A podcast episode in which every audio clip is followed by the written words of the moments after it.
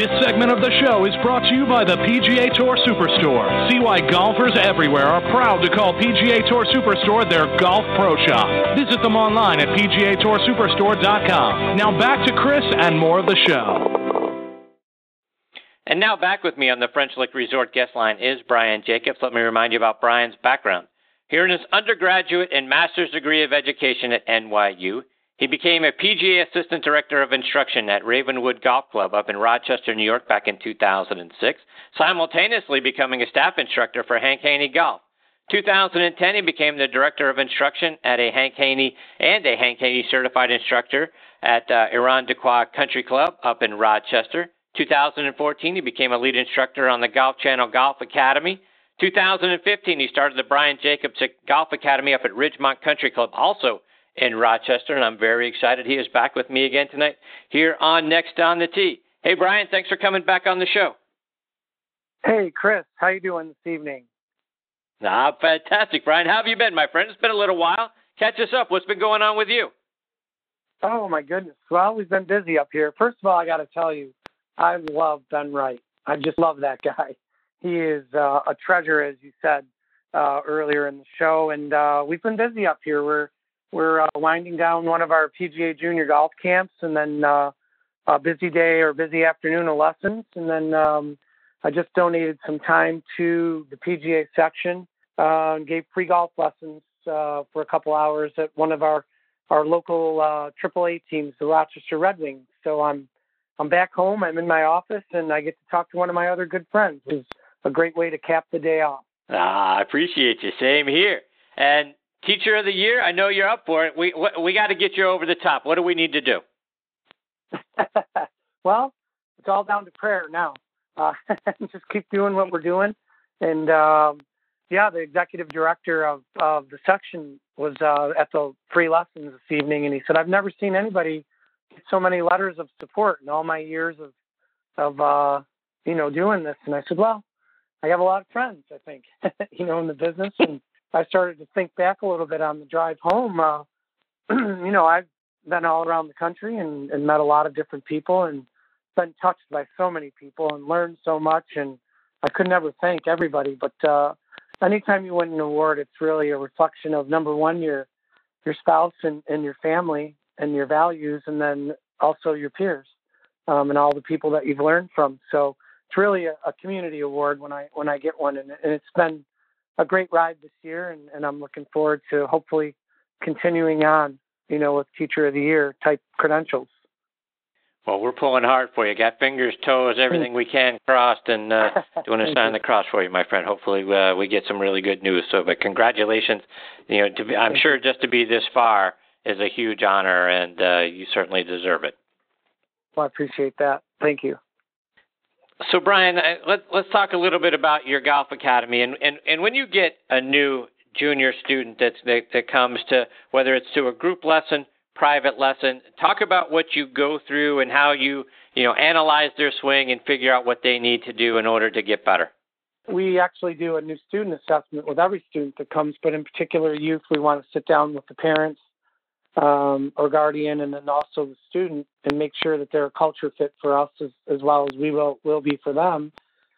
And then we, we take them through a little bit of a, a values test, we call it. We take them out on the golf course and, and put them in challenging situations and see how they respond. And, and then we bring them back in and then we might take them through the entire bag, talk a little bit about their practice and then also what their goals are and where they want to be in a year and two years and five years. Uh, we recommend a lot whether whether the student stays with us or whether we choose them as a fit um, to do a lot of writing, creative writing, journaling, um, especially for teenagers. You know, they go through so much today with the media barrage and and all the um, negative things that happen in society. We want to make this a positive experience for them. So we like to see our kids journal and and um, and there might be times where they might ask us to read their their stuff and it and it connects them to us and us to them and and um, you know we feel that we're an extension of their family then so it's it's we really try to get kids to fit into our culture and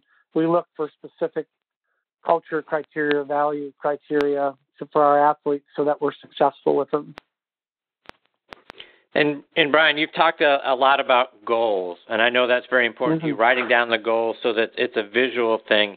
But when you're when you're talking to those junior players and their parents, for that matter, and talking about mm-hmm. what their goals are, what's the conversation like regarding the level of commitment it's going to take on both the you know the the, the junior player, him or herself, what they're going to need in order to get to meet those goals, but also the commitment the parents are going to need to make as well.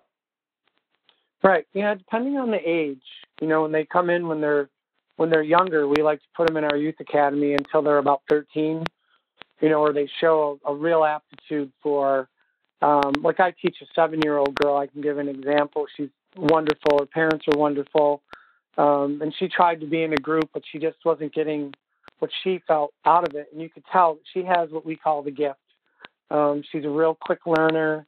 She's very athletic. She's a hard worker, and she's little. You know, she's she's seven, turning eight, and um, she's just the cutest little thing. But she she's will rip your face off on the golf course. You know, she she wants to win. So um, she didn't really care much for the group, and her and her dad and her mom are just the greatest, and they're just like, we we just want her to have fun. We want her to have a good time. And I said, well, keep her engaged in other sports, you know, and let her ask you to go. And the dad was telling me the other day she always wants to go and practice. She wants to go and practice. And and I said, is that good or bad? He goes, no, it's good. He goes, I'll I'll take her anytime she wants to go. So her goals sometimes are a little more um, specific than sometimes a 13 or 14 year old might be, where you know we want to. The goal, the tour is not necessarily the goal for a lot of these kids. They just they want to be as good as they can be, and that's what we like to see. Um, you know, and if something works out where they're capable and able to play in college, that's great. And if they're in college and they um, blossom into something even better than that, then we might have a discussion about mini tour or, or um, you know, other things down the road. But but uh, when they are writing their goals and talking about their goals, the parents have to know they've got to be in it for the long haul, and it's peaks and valleys like everything in life. It's not a straight line, and and uh, we're there to support them, and we're also there to help them, the parents too. There where we early in my career we would get parents, you know, that would just overcoach the kids, and you'd have to tell them to back off, you know, and just you're you're ruining your son or daughter. You know, you you've got to let them let them do stuff on their own, make make mistakes and learn, and and uh, and it's a process. It's a long, long process. So we we have great commitments from our athletes and from our parents. And Brian, millennials aren't like when we were kids. Their attention spans aren't as long. You have to sort of pry their cell phones out of their hands. Then they want instant gratification. Correct. How do you keep your junior players engaged and excited about the game? Well, we game a lot with them. We we had today, so it hasn't rained up here, and it's been in the 90s. I think 17 or 18 days um, this summer, which we don't normally get. Super high humidity. We haven't had much rain. Well, today it poured, and so you know I talked to my associate coach today, and I said, "Hey, this is going to be gut day. We're gonna we're gonna call when it rains it pours day. We're gonna pour in putts today, and we're gonna have a competition in the rain. We're gonna go out on the golf course, and we're gonna teach these kids how to be tough." And we have 13 kids in our camp, and not one kid complained. Um, they had fun in the activities. The time went fast. A lot of them said, and you know they're soaked and they're laughing and they're having a great time. But we changed things. We you know played one hole where they had to throw. Everything was a throw, you know, and and uh, so they threw all the way to the green and then they putted. And what's really interesting is too is that um, we're getting kids that can't throw or catch. Um, so we're spending time in our camps teaching kids how to throw you know, when I was growing up or you were growing up, you know, our dads, we went out in the yard and we threw the football around or we threw a baseball around or we had a game of catch and and these kids are sitting on the computer. So we're encouraging the parents, you know, to play catch with their kids and get them out and outside and and we don't see a lot of great function out of a lot of the kids. And then when you see a kid that functions really, really well, you're like, wow, this kid's unbelievable. Um, but all of our kids function pretty well. A couple kids are a little weak in the throwing and the catching, so we just game with them. We we will take them in the gym and we'll throw you know um, volleyballs at them all different ways and make them balance on one foot and have them catch and throw and by the end of the week they get pretty good at it. So just creative ways to get them to get stuff that we just grew up with. So we have balance and we can have we have proprioception where we can move around in space and and a lot of the kids today they just don't. They sit around a lot and they eat and you know and don't do much of anything, which is kind of sad. Brian, let's let's take it up a notch for for the rest of us mm-hmm. listening in that could use some help with our games. And you know, um, back when I was taking lessons and, and first starting out in the game, we, we we were told not to swing too hard. You know, let the club do the work. Now we hear mm-hmm. you know everything is about club head speed and ball speed. And you got to swing mm-hmm. you know faster because if you don't, you're not going to get the distance that you need. How do you teach right. your students to generate more club head speed? Wow, I heard your your uh, plug for your your one of your new sponsors. We actually use Super Speed a lot. Uh, we we test kids that way. We we do a lot with their with functional movement with them to create speed. We do a lot of jumps and turns, and um, we're trying to create speed. And we also want the kids to swing fast, and that we will fix the face for them. Where again, where you know where we grew up and maybe played, we we learned how to curve it, you know, and and maybe if you didn't hit it that far, it was okay. Um, but now everybody needs to hit it far. I, I was down visiting a colleague in Philadelphia, and he had a girl that plays at Notre Dame, and she was playing on the Symetra. Um, she got a sponsor's exemption, and the first thing he looked at was the driving distance. You know, of, of all the girls that were leading the tournament, there was girls hitting at 301. You know, wow. And, yeah, I mean that was crazy, and I forget which uh, the name of the tournament, but her, her his girl hits it about 285, which for a girl is it's amazing. Um, you know, to hit it that far for a guy, it's amazing.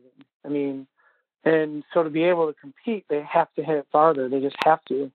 Um, they've got to be able to drive it and play, and they've got to be able to hit it long with their irons and, and wedge it close. And so um, we talk a lot about speed. I talked to kids today about it. I said, just swing fast. We'll we'll fix it. We'll get it done um, but we want you to swing fast. And so, you know, when they're kids, um, it's a little the swings are a little more reckless, and as the adults, they're a little more cautious. And so, trying to instill speed in an adult is way more difficult than a child. Um, so we we use super speed quite a bit, and like I said, we use a lot of functional movement, um, med ball throws and jumps and turns and quick throws and all different things like that to get them to, to speed up. Brian, just a couple more before we let you sure. go. We've got our next guest, Mike Napoleon, hanging on the line. I'm going to get to Mike here in just a minute. But um, talk to me about, for those of us who, who are still struggling with our slice, or the opposite, mm-hmm. where we're coming over the top and we're pull hooking our drives or our long irons, mm-hmm. you know, deep left. How do we fix those two issues? Well, I would start first with alignment um, and understanding that whichever way your chest and your toe line is, there's an, in general there's a tendency for the club to move that way. So uh, back when I learned how to play, everybody was aligning parallel left, so they saw the railroad tracks, and um, or we were a little bit more open. And what we would do then is we like I grew up hitting a cut, you know, a little bit of a fade, and and uh, when I started to you know to visit Hank and learn more about the way Hank taught, he he, you know, wanted his better players to, to draw the ball. So the progression that we teach is, you know, that you could start with a slice and then you go to hook, then you go draw, then you go good golf, and hook draw good golf, and draw good golf. But that all starts with, you know, parallel right alignment. And then having the club has to move more into out instead of over the top. So we would we would uh, adjust those positions for the player.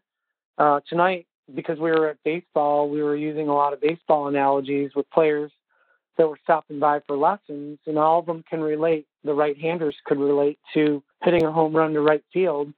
So you'd have their body line facing more towards right field, hit a home run to the upper decks in right field so they'd hit a block first, and then we would teach them how to rotate the face um, so that they would curve it. So I'd say swing to the right field upper deck and try to curve it over the shortstop's head.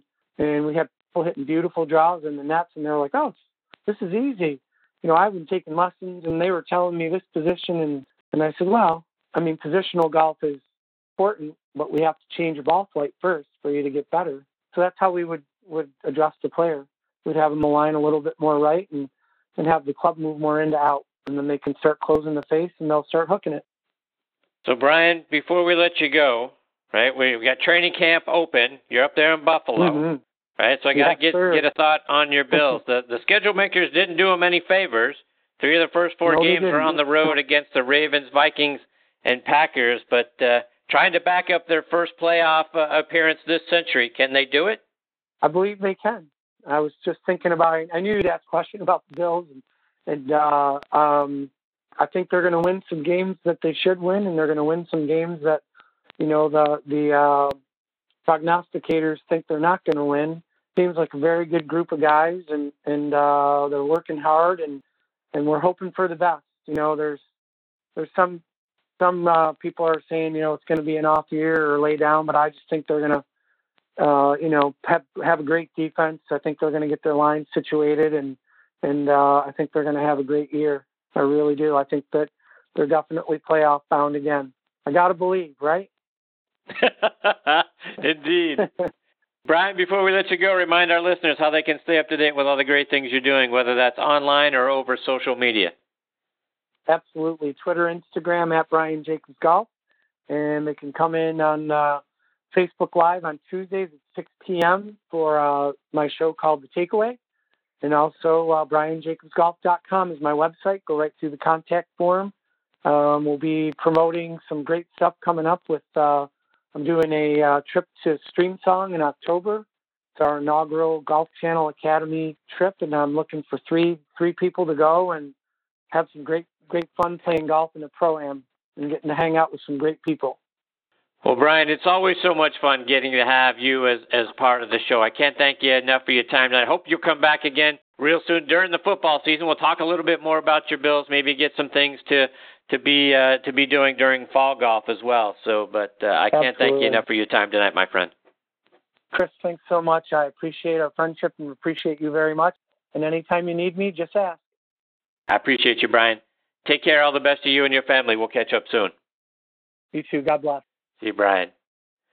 That is Brian Jacobs. Again, BrianJacobsGolf.com is the name of his website, and you can follow him uh, online. The Facebook piece, too. His show is on Tuesdays. You can either get on Facebook Live and, and watch him stream it, or you can always uh, watch it afterwards. But it's great stuff. A lot of great lessons and tips come out of his show there, and uh, Brian's just so fantastic. Always love having him as part of the show, and uh, because he's such a big Bills fan, and and we've got uh, other friends up in the in the Buffalo area as well. Our good friend Cindy Miller, her husband Alan, our friend on ESPN Christine Lisi, uh, another big Buffalo Bills fan. So uh, hopefully we can we'll talk to all of them and catch up with Brian again real soon.